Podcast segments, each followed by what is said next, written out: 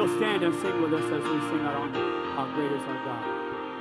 The splendor of your King, bold in majesty, let all the earth rejoice, all the earth rejoice. He wraps his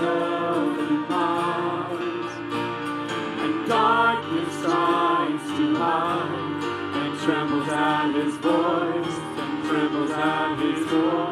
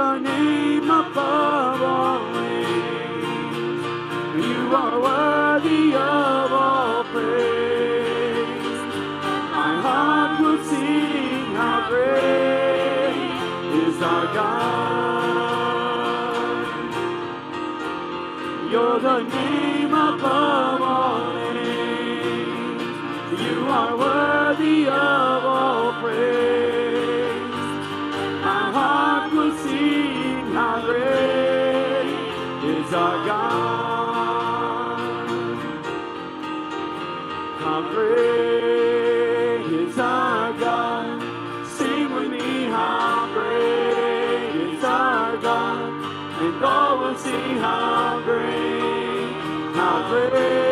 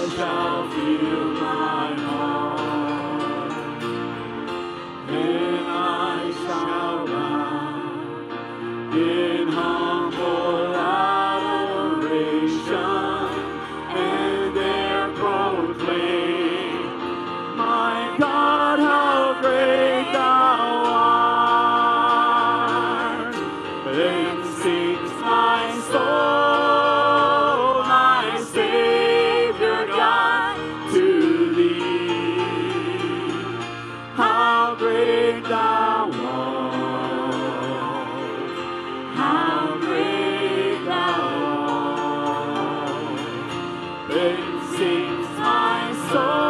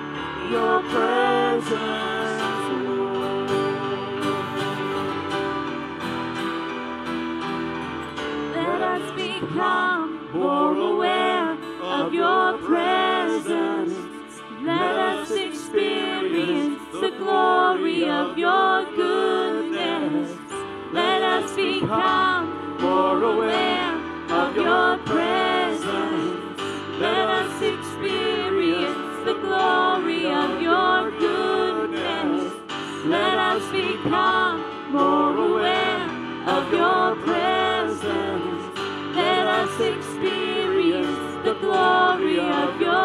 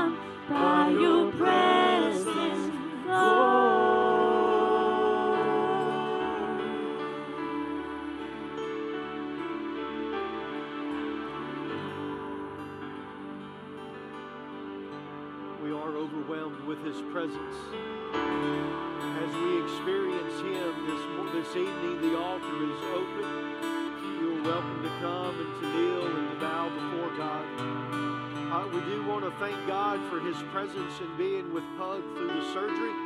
Uh, she has made it through and she is in the recovery. Uh, you know, so we thank God and we praise Him for that. We also we need to remember, uh, you know, Mason. Uh, they've had to rush, uh, you know, Mason back to the hospital.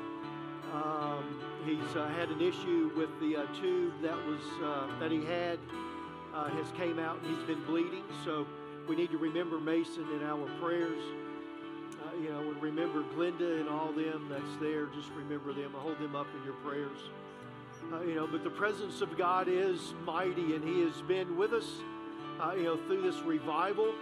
Uh, you know, and we thank Him so much. Uh, you know, for that. Uh, it's great to have Diane here, and we need to continue to lift her up in her loss. Uh, you know, but God is mighty, and He is able.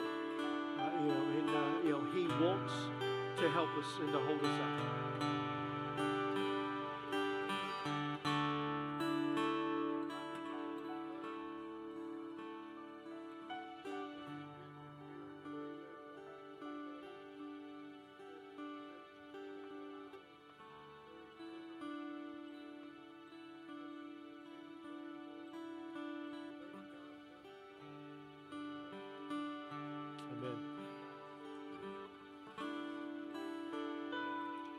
Just in case you didn't get that, the main thing is is that she's came through, but the next 24 hours is critical, uh, you know, for her. So we definitely need to hold her up in these 24 hours. That God will continue to have His hand upon her. Uh, and then, of course, He thanked His loving and praying church. Uh, you know, but uh, we do thank y'all.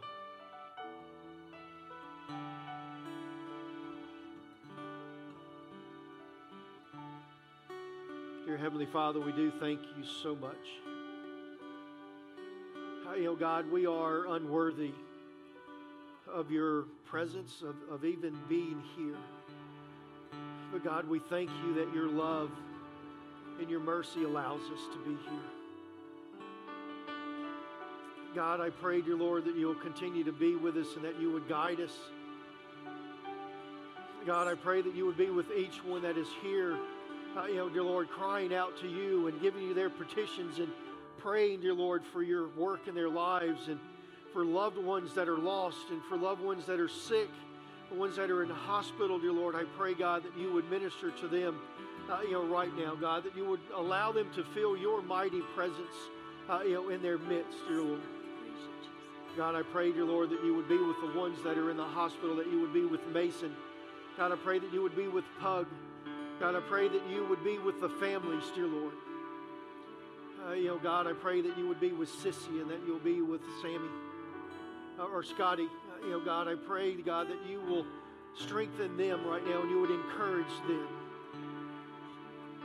Dear Heavenly Father, I pray that you would be with us right here and right now. God, that your love would just simply wrap around us and just hold us tight. God, that you would strengthen us tonight. God, that we would learn more about you tonight and that we would lean on you. God, I pray that you would be with AC as he brings us your word.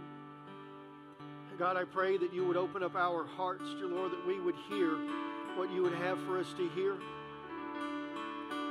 But God, I pray that whenever we hear what you have for us, God, that we would put it into action.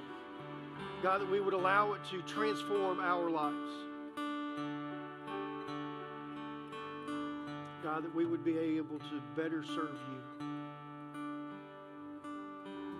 In Jesus' name, amen.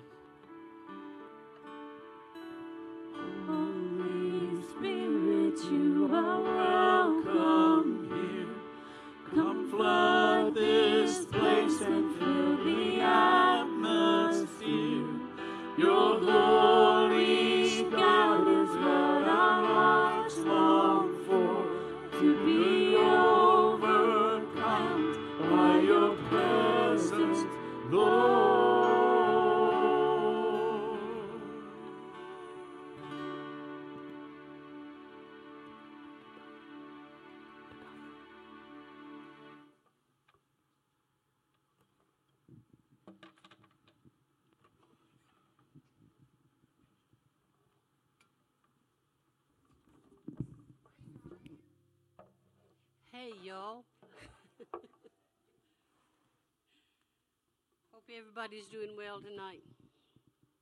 Uh, it's been a rough couple of days, but God knows what He's doing, you know. Uh, some of you maybe remember Jody and Kathy is my sister. Jody's my niece. Um,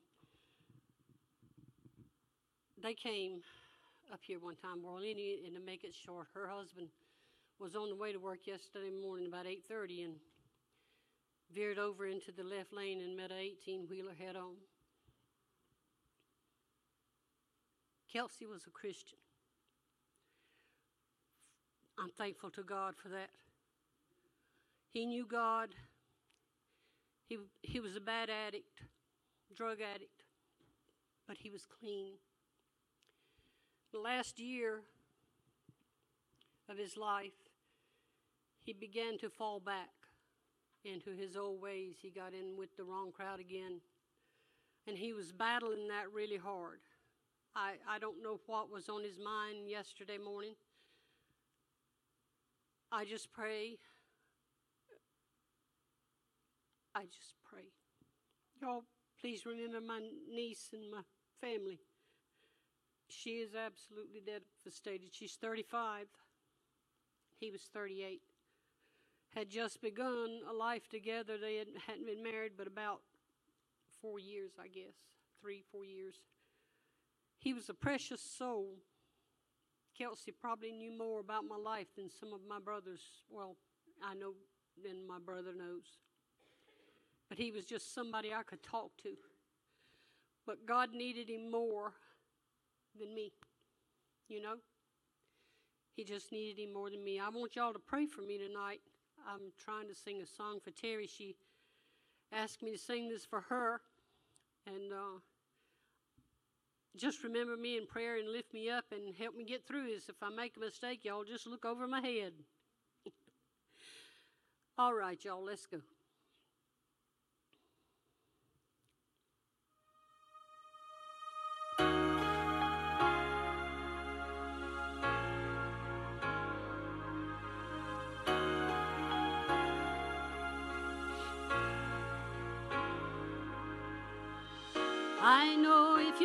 To, you could wave your hand. Spare me this heartache and change your plan. And I know any second you could take my pain away.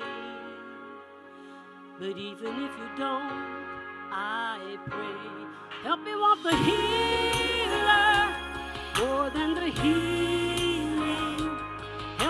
Help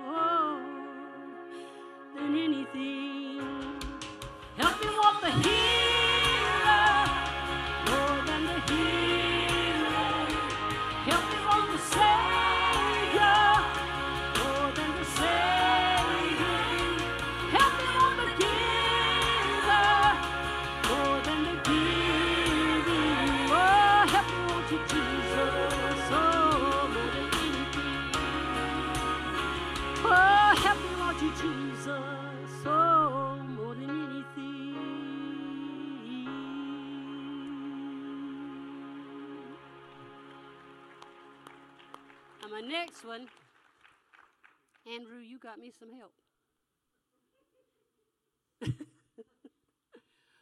my next one is my, my testimony. It always has been my testimony ever since I learned this song. And I urge you tonight, if you're not a Christian, to know the anchor. If you don't know who Jesus is, and you, if you know who He is, I know you you know Him because you wouldn't be here if you didn't. But if you don't walk with Him, make your walk stronger. Because I'm telling you, yesterday was a wake up call for me. We don't know about tomorrow. We just know who holds today. And I urge you tonight, please, if Jesus is not a part of your life, make him your Savior.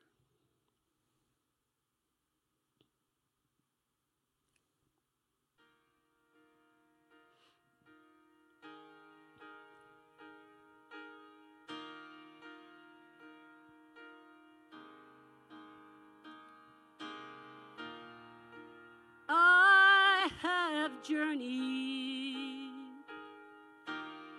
through the long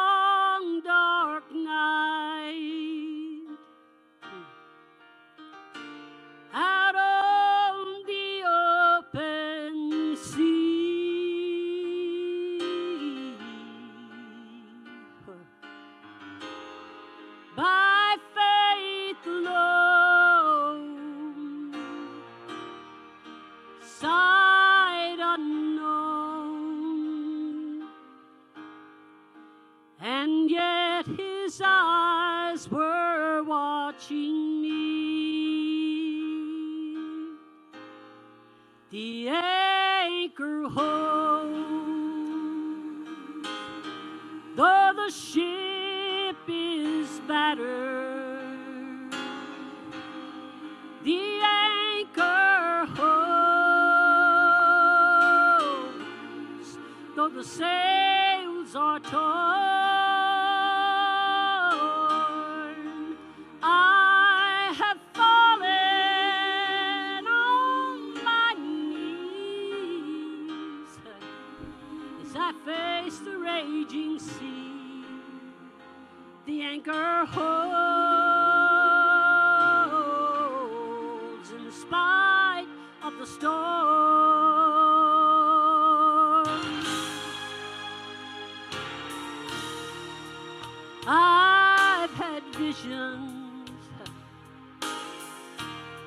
and I've had dreams. I've even held them in my head.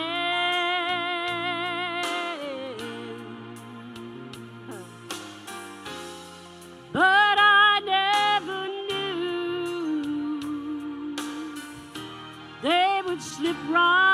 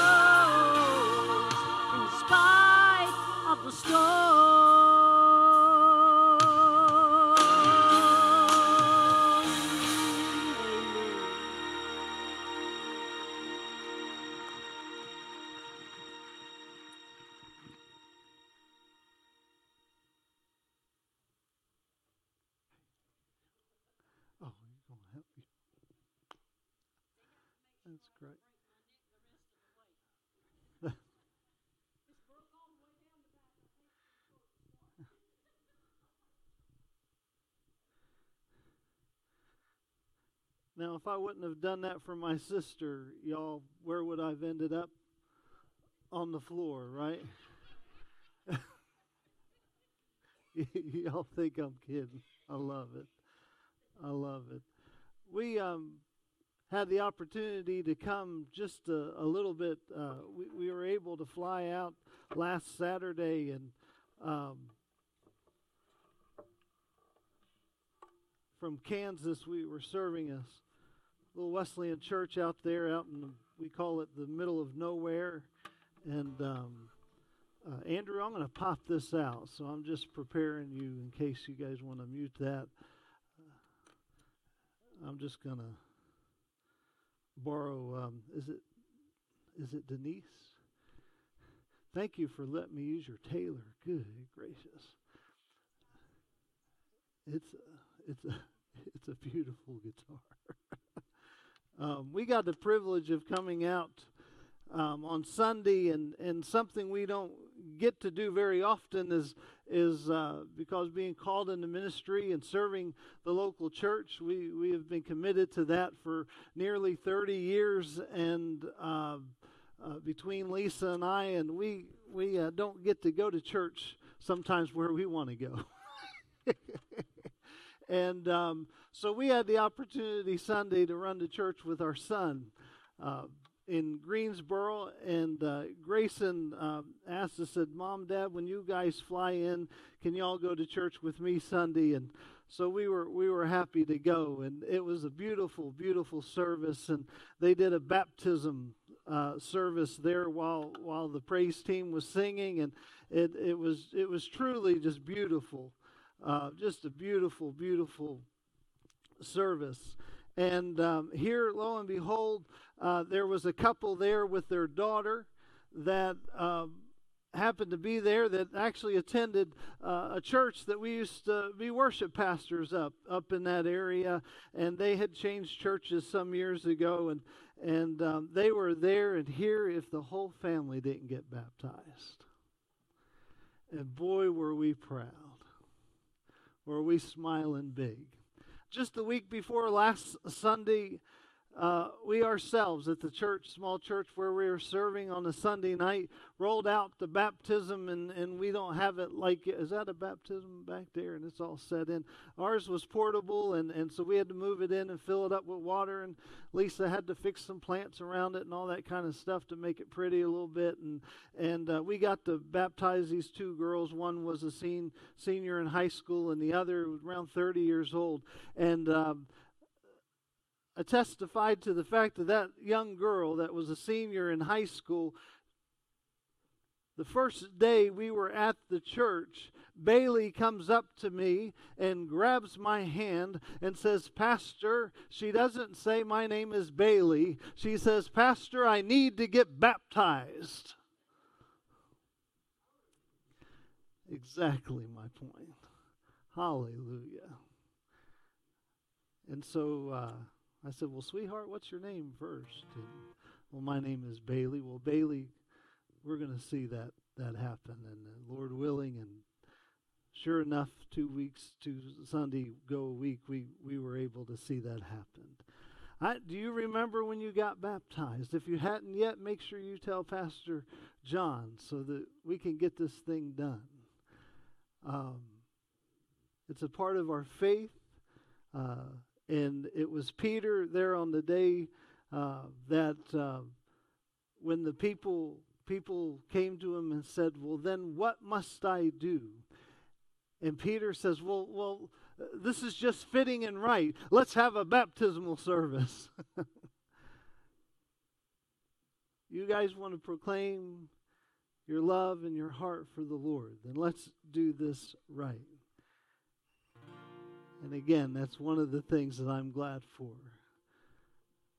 That it's just not an outward sign, although that's why we do baptism, but it is truly what happens to us inwardly when we get saved.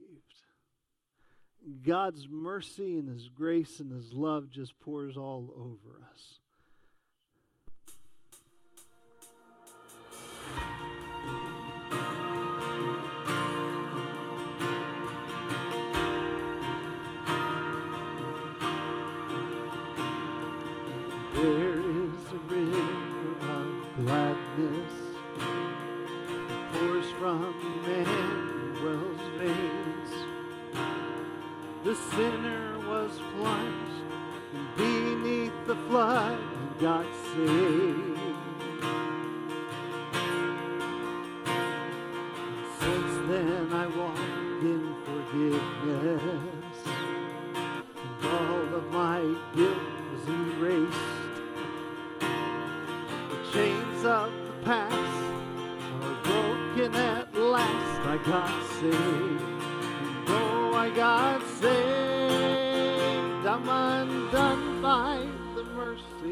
Of Jesus.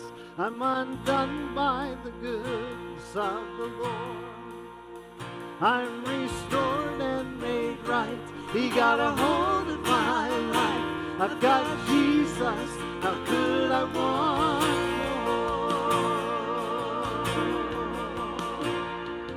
I see nothing but goodness. I've tested and tasted your grace. And I was so lost till I fell at the cross and got saved. Oh, I got saved. I'm undone by the mercy of Jesus. I'm undone by the goodness of the Lord. I'm restored and made right. He got a hold of my life. I've got Jesus. How could I want more? The love of God, He gave me His pardon. The love of God won't let me stay the same. The love of God, He calls me up higher. His will is stronger. That's why I got saved.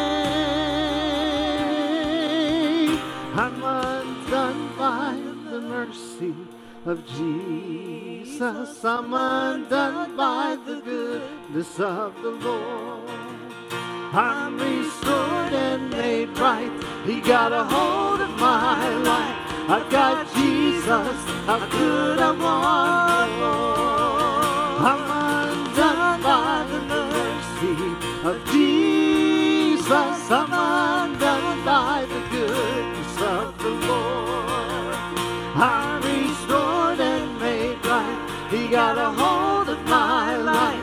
got Jesus.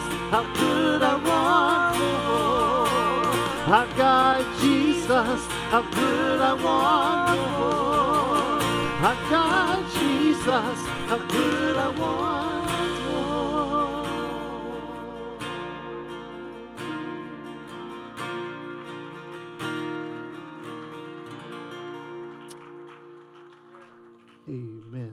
I'm going to pop this back out, guys, so be ready for that. Um, that's good.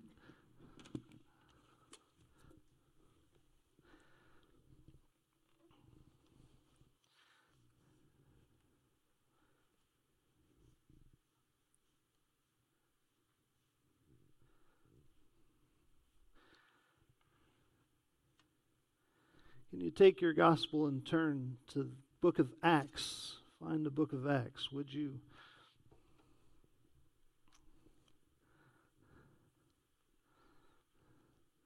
Look at chapter 9, the book of Acts, chapter 9. We've been talking, been speaking on the subject of God's presence and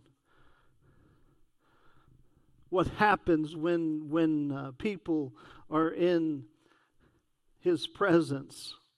And Sunday night, we began with looking at King Solomon as he built the temple and spared no expense and brought in the wonderful orchestra that he had and the choir of singers and uh, just wanted to make sure that God was going to show up in that beautiful, beautiful temple. And God came in a mighty way as the people praised him as they sacrificed and fellowship offering before him and as they prayed. Last night we got to look at Isaiah. And maybe you hadn't looked at Isaiah that way before. The fact that when he was serving there in the temple and God's presence was very evident, and he immediately sees who he is as a man undone before God, a holy, holy God.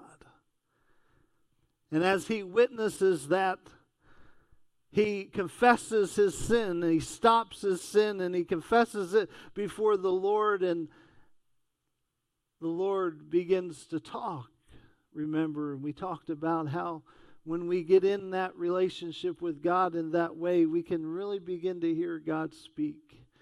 We begin to hear heaven chatter. And as he clearly heard God talking, saying, Whom shall we send? Whom will go for us? We need a messenger, and without hesitation, Isaiah jumps. Lord, here I am. Send me. And he made himself available for whatever God needed.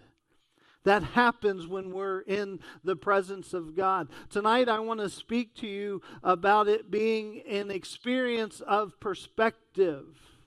When we often come into the church, some of the things that we have said, I have said myself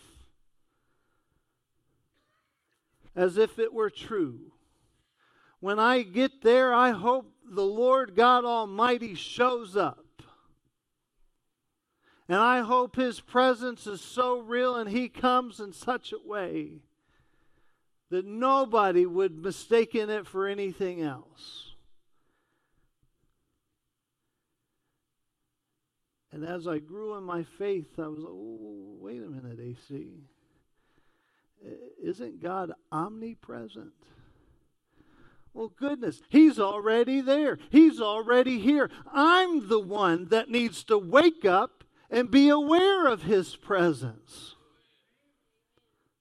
It's a perspective issue. It's just like when you head out to Kansas. And Denise, you got to be out in Rapid City. Is that right? Did I get your name right, hon? Okay, good.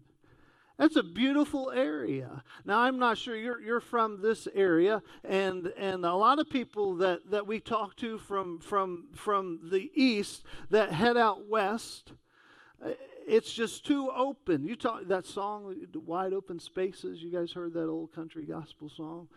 I'm telling you, there's wide open spaces. You think I'm kidding when you see a tree, there's a house next to it. It is wide open. And you'll, oh, this should, no, I, I like to be a little tighter. I like to be a little bit secure. Get me back east. There's some trees. You know what they call Interstate 40 when they pass Missouri? You know what it's called? The Westerners call it the Green Tunnel. My brother in law is from Kansas, Peggy and I's brother in law. And he said, he said, guys, goodness gracious, this would be beautiful country if you could see it. You can't see a thing out here. It's all in perspective, isn't it? We, we, we love it. If you don't like the South, get out. That's all right with me. That'll preach. But they'll say the same thing about the West, too. If you don't like it, go back. It's all in perspective, isn't it? When we are in the presence of God and we wake up, and we've been singing about this, and when we become more aware of His presence, there's a lot of things that go on and we dismiss them. We dismiss them. And sometimes that comes to our through our perspective of what God is doing and how He is working. It was 1998. It was around the end of July. In fact, just the, or the end of June, the last couple of days. And um, that Sunday morning, we were serving in Troy, North Carolina, as Lisa was the choir director, and I was uh, the assistant, one of the assistant pastors. It was a larger church, and uh, the pastor wanted to take us on a golf retreat, and I was all about golf um, Pastor John said, I'm the one that influ-. I had no idea. I, we snuck on that golf course so much. We got ran off that golf course so much. But I always took that opportunity, and Pastor Jeff Lohman said, um, would, you, would you guys come on? Let's go play some golf, and let's go for the whole week, and I'm going to pay for it. And I was like, woohoo, yeah. So we headed down there that Sunday afternoon, that last Sunday of June and uh, that was before the day of of uh, at least the cell phones. You know, were these big things that you carried around with you, and um, didn't have one at the time, and That Monday, somebody finally got a hold of me somehow and got word. And it was my mother in law, Glenda. And Glenda says, AC, get home right now. Well, Glenda, I don't have a car. She said, I don't care. Get home. At that time, we had three children. We had Hayden, our firstborn son. We had Grayson, our second, whom's the one we got to spend this Sunday morning with. And we had Madison, our first girl. And boy, was she precious. She had suffered quite a bit. We weren't sure what was wrong with her. The doctors told us that um, she basically was failure to thrive. Um, she would not eat anything. And we remember going to Baptist Hospital there in Winston, and uh, they hooked us up. Our pediatrician hooked us up with a geneticist up there that would be able to look at her case and they questioned Lisa and I just like crazy. Are you guys watering down her formula? We, we, see that y'all don't make a lot of money. Um, what are y'all doing? Is, what's what's are you guys doing anything not getting her the nutrition? No, no, we're doing the best we can. Well, let's put her on something. Uh, the doctor even put her on on a heavier formula. First couple of months she grew, but the pediatrician's concern was sometime after that she began to lose weight pretty rapidly. Madison just would not eat. If she did, it would come back up, and uh, she struggled. Uh, Glenda says, AC, get home. Madison's back in the hospital. She's having another seizure when her body, all those things that happen in your body get in such a place, she would have these seizures, and we would spend days and days on end, um, weeks sometimes in the hospital with her. And so I said, okay, I'll be right there. And one of the guys ran me to the airport, and I was able to get a rental car and get back home.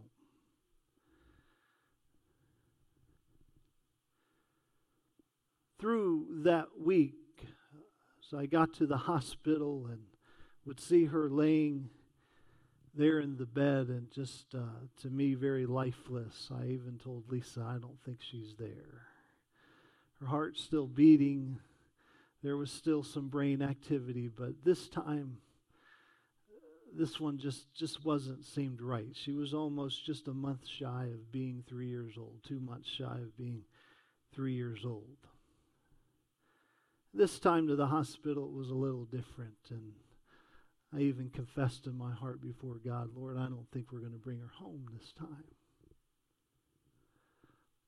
That Sunday before, Lisa and I would even stand with this other young girl and a trio, and we would sing, When peace like a river attendeth my way when sorrow like sea billows roll, whatever my lot, thou hast taught me to say, It is well, it is well with my soul. And boy, would that be put to the test. And I would re- be reminded you just sang this. No matter what happens, no matter what goes on the you've professed it from your mouth. It's going to be okay. July 4th, just a few days later, 1998, the doctors would declare Madison Clay Palmer being deceased.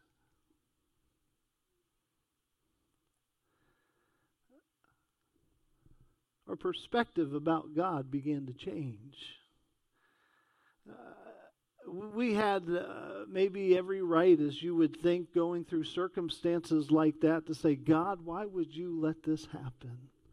Why, why would you even uh, wish that on, on a young, young human being? Guy, God, why we prayed for healing. We did it all. Camp meeting, revival, whatever it was. Anointer, anointer. Lord, healer. And as people come to me, uh, sometimes day after day, Pastor, why? Why does God allow this to happen? I have to look at them and say, guys, I, I don't have a clue. Other than the fallen world that we live in and the fallen condition of man, that's all I can give you.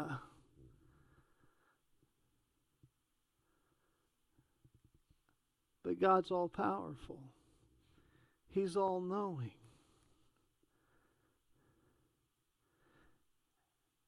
We laid up in the bed with her that afternoon, and I don't know if it was Lisa or myself, but I don't know if it was together or later. One started, and maybe the other came in.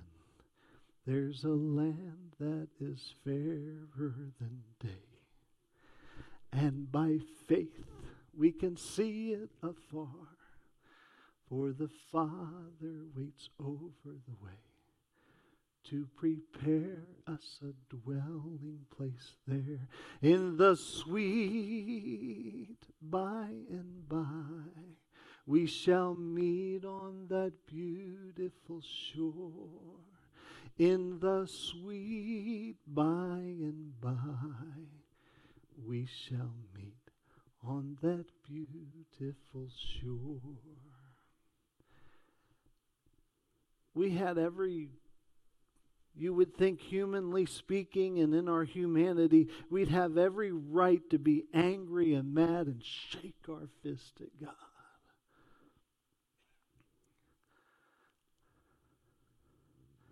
Going through that circumstance and going through life with her, our perspective of God changed and not in that circumstance. But here we're faced with the Apostle Paul, whose perspective and life changed.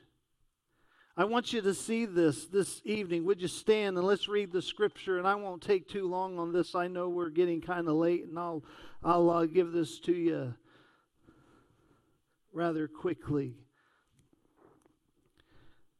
Acts chapter nine beginning at verse 1, just reading through verse 6.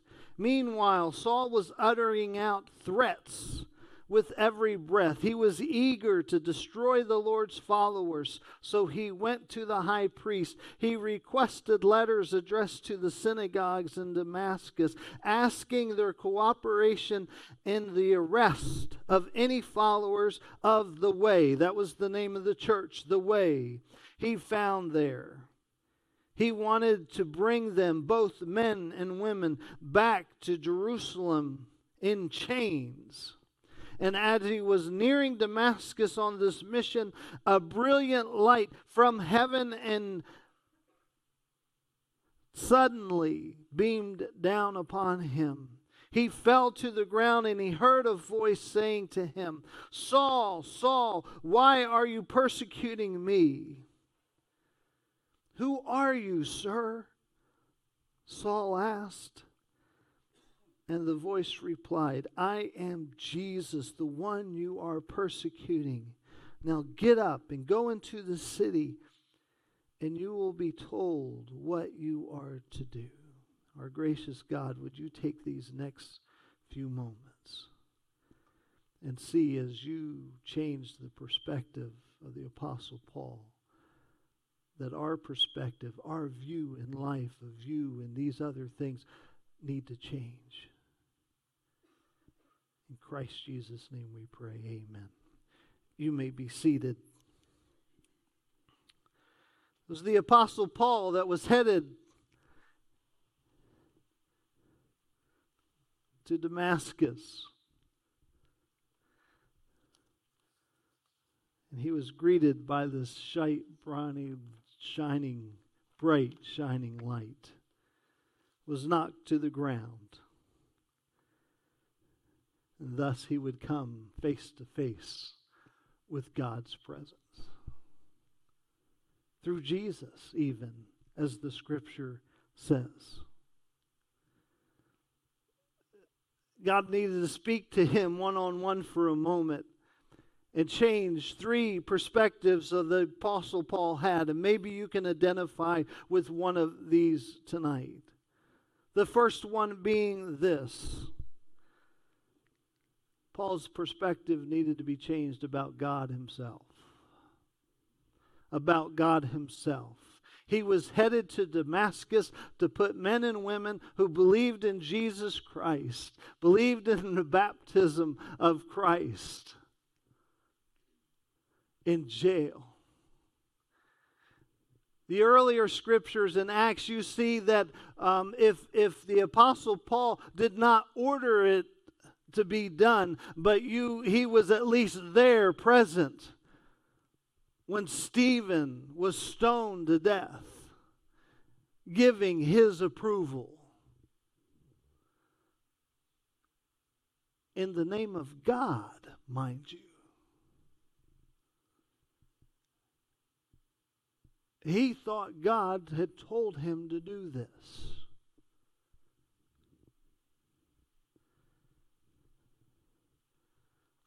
But God would need to change that perspective.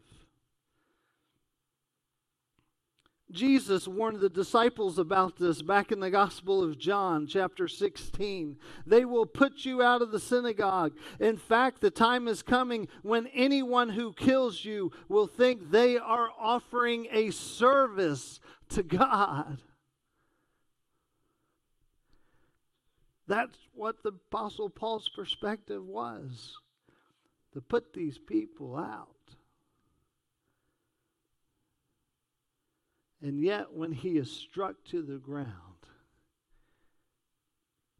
and the voice speaks to him, immediately he knows this is out of the world of the earth. this experience is totally different. As Jesus speaks to him, Who are you? And some of the translations say, Lord. Is it because he knew Jesus was Lord? No. No, he was killing these people that were living for Jesus in God's name. He wouldn't have anything to do with the crucified Christ, the risen Christ.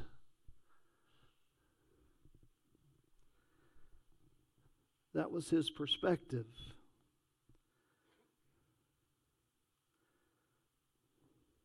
But when Jesus showed up, the presence of God was there. It challenged Paul's perspective of God. How has God changed your perspective of Him? What has He brought you through? But oh, Pastor AC, the Bible says the Lord won't let me handle anything I can't handle. Does it truly say that? We preach it from the pulpit. I've heard it multiple times.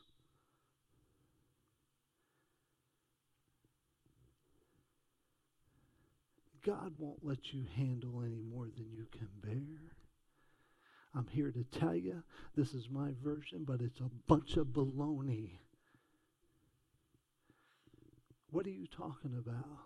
That's the whole point. You're living life that you cannot handle. God's the only one that can handle it. Those circumstances are life. You better believe they're more than you can bear. They'll knock you down, they'll knock you out. I know people that have turned their back on God because of the circumstances that they've gone through. We saw couples like us that were losing their children walk away from not only God, but each other. And Lisa and I sat in that room. We will not let this happen to us. God, you are going to have to carry us through. By the way, that scripture is talking about temptation. It's not talking about your earthly struggles, it's talking about temptation. There's a way for you to get out of it. This is another message, and this is for free. You don't have to sin. I don't have to sin. We don't have to give in. And the writer says, God's going to give you a way out of that. You just stay true to Him. The Apostle Paul's perspective of God needed to change. How do you change? How did God change your perspective of Him? Did He grab your attention? Whatever life you were living, grab hold of your attention and say, No, this is who I am. Quit listening to the world. Not only that, let me let me keep going. Uh, the second thing, Paul's perspective changed was about himself. He knew without a doubt that God had called him to do this. He had grown up as a Jew Jew. Now, you just, just track this with me and follow it, and I'm going to say Jew a bunch of times, but you'll get this. You see, there were Jews from two different um, directions. You had the Jew Jew, which was the Hebrew Jew. And this Jew Jew, mom and dad, each of them were Jews. But then when, you remember when the people were scattered to Babylon? Or, or into, what is it? The, one of the captivities. They were sent away, and God had told them, go ahead and, and, and, and you mix with those people. Well, they were half Jews, these Grecian Jews. Well, Paul wasn't this half Jew. His mom and dad both were Jews. He was a Jew Jew. He grew up in the rabbinical school. He started in Tarsus. He went to the university at Jerusalem. He was an excellent student. He knew the law frontwards and backwards and everything else. But in this moment, being in God's presence, something happened to him that changed his own perspective of himself. He went from sending out murderous threats and putting these people in jail and killing them to this. This is his testimony to Timothy. I'm so grateful to Christ Jesus for making me adequate to do his work. He went out on a limb, you know, entrusting me with this ministry. The only credentials I brought to it were invective and witch hunts and arrogance. But I was treated mercifully because I didn't know what I was doing, didn't know who I was doing it against. Grace mixed with faith and love poured over me and into me, all because of Jesus. Here's a word you can take to heart and depend on. Jesus Christ came into the world to save sinners. I'm proof. I'm public sinner number one, he says of someone who could never have made it apart from sheer mercy, and now he shows me off. Evidence of his endless patience to those who are right on the edge of trusting him forever. Deep honor and bright glory to the King all time, O God, immortal, invisible, ever and always. Oh, yes! He's saying, I'm changed. I got saved, church. That's what he's saying. And I grew up in the church. And I went to Bible school. And I went to seminary. But then God changed my perspective of not only only who he was, but of who I am. And I'm not worthy of this. But that's the whole point. He's doing this through me. You see, Paul was working for the Lord in his own strength. This guy was only four and a half feet tall.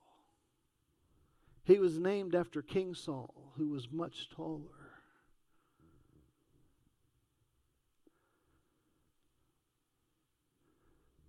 Apostle Paul's perspective of himself changed.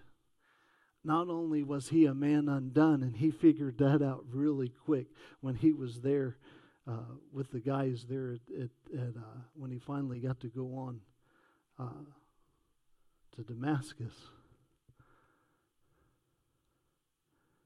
He just found out about himself and I'm undone. But then he turns it around. Look, look what God has done through me. He has trusted me with these people who are on the very edge of trusting in the Lord, and I'm getting to preach the gospel to them. The good news of Jesus, his message drastically changed. His perspective of himself drastically changed. Not only that, but of others. It would be Paul that writes to the Corinthian church when someone gets to the end of his rope, I feel the desperation in my bones. When someone is duped into sin,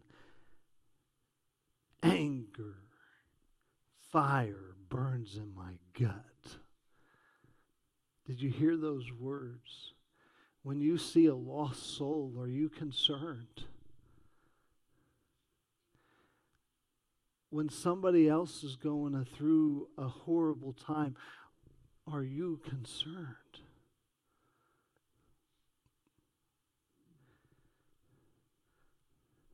Well, Pastor, it depends on what it is. Our daughter Micah, our fourth child, calls me. Dad, I can't do the work. She's at Liberty, was at Liberty University. I can't do the work. These professors are against me. I can't say the right thing. I can't do the right thing. And they're just against me. And I don't want to do the work anymore. Now, I have to tell you, I was not concerned that day. I said, Suck it up, Buttercup. Get it done.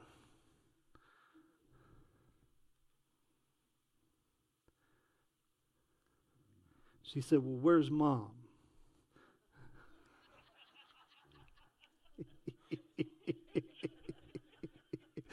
I said, I don't know where Lisa was at the time.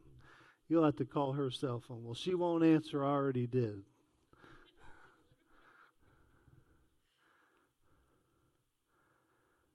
The Apostle Paul, he wasn't breathing out murderous threats anymore. He wasn't putting these people in jail. In fact, he spent some nights in jail, didn't he?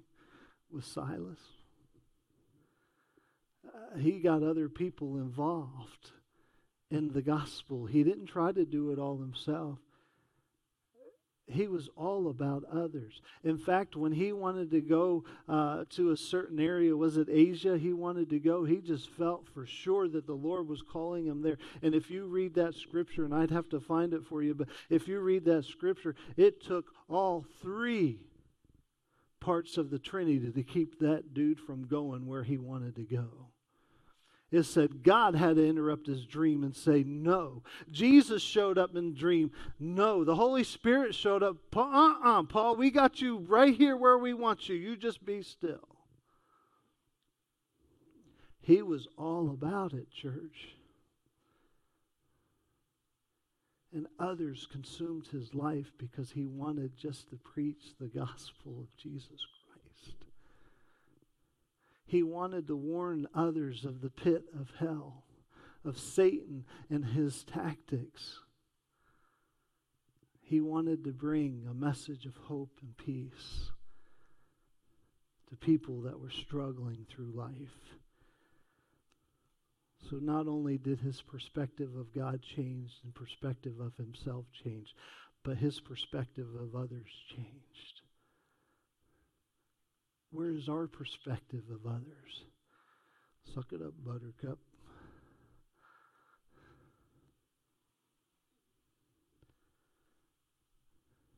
Are we truly concerned with each other? What is our perspective of others?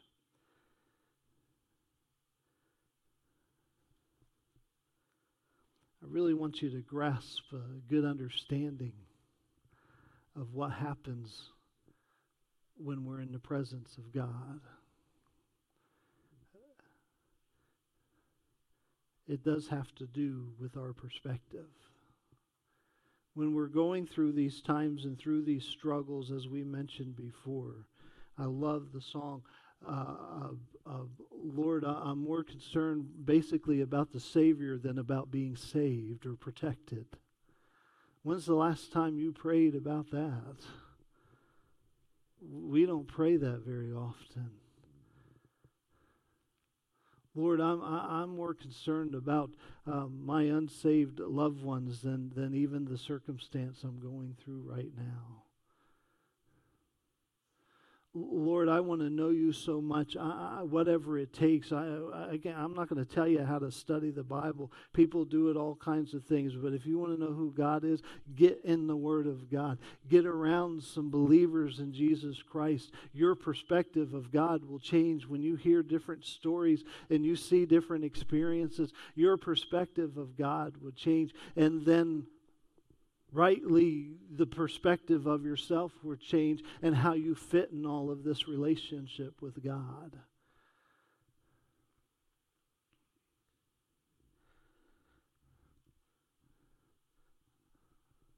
Don't miss the Lord's presence.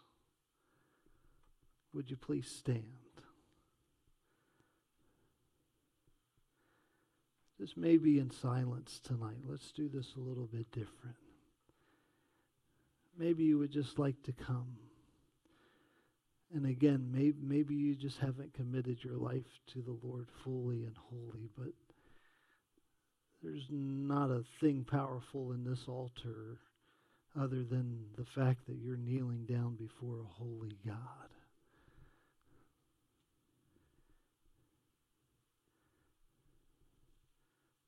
Maybe you need a new perspective of who God really is in your life. And maybe you need a new perspective of yourself and a new perspective of others. I would just encourage you, even in the silence, it's just you and God. Let Him speak to your heart. And if you need to come, let me pray with you this evening. Would you come?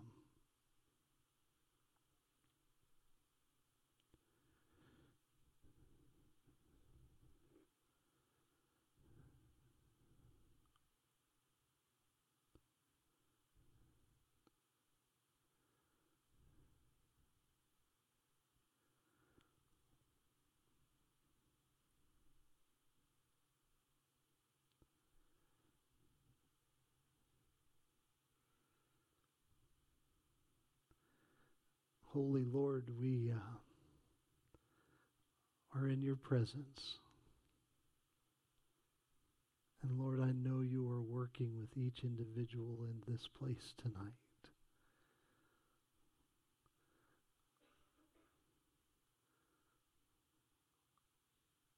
Lord, some of us do need a new perspective of you, and maybe we even haven't been carrying around the right perspective.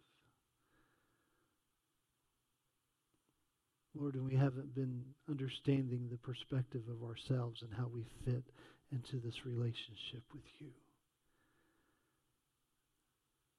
God, and we've sure dropped the ball when it comes to others because we've let the world revolve around us or me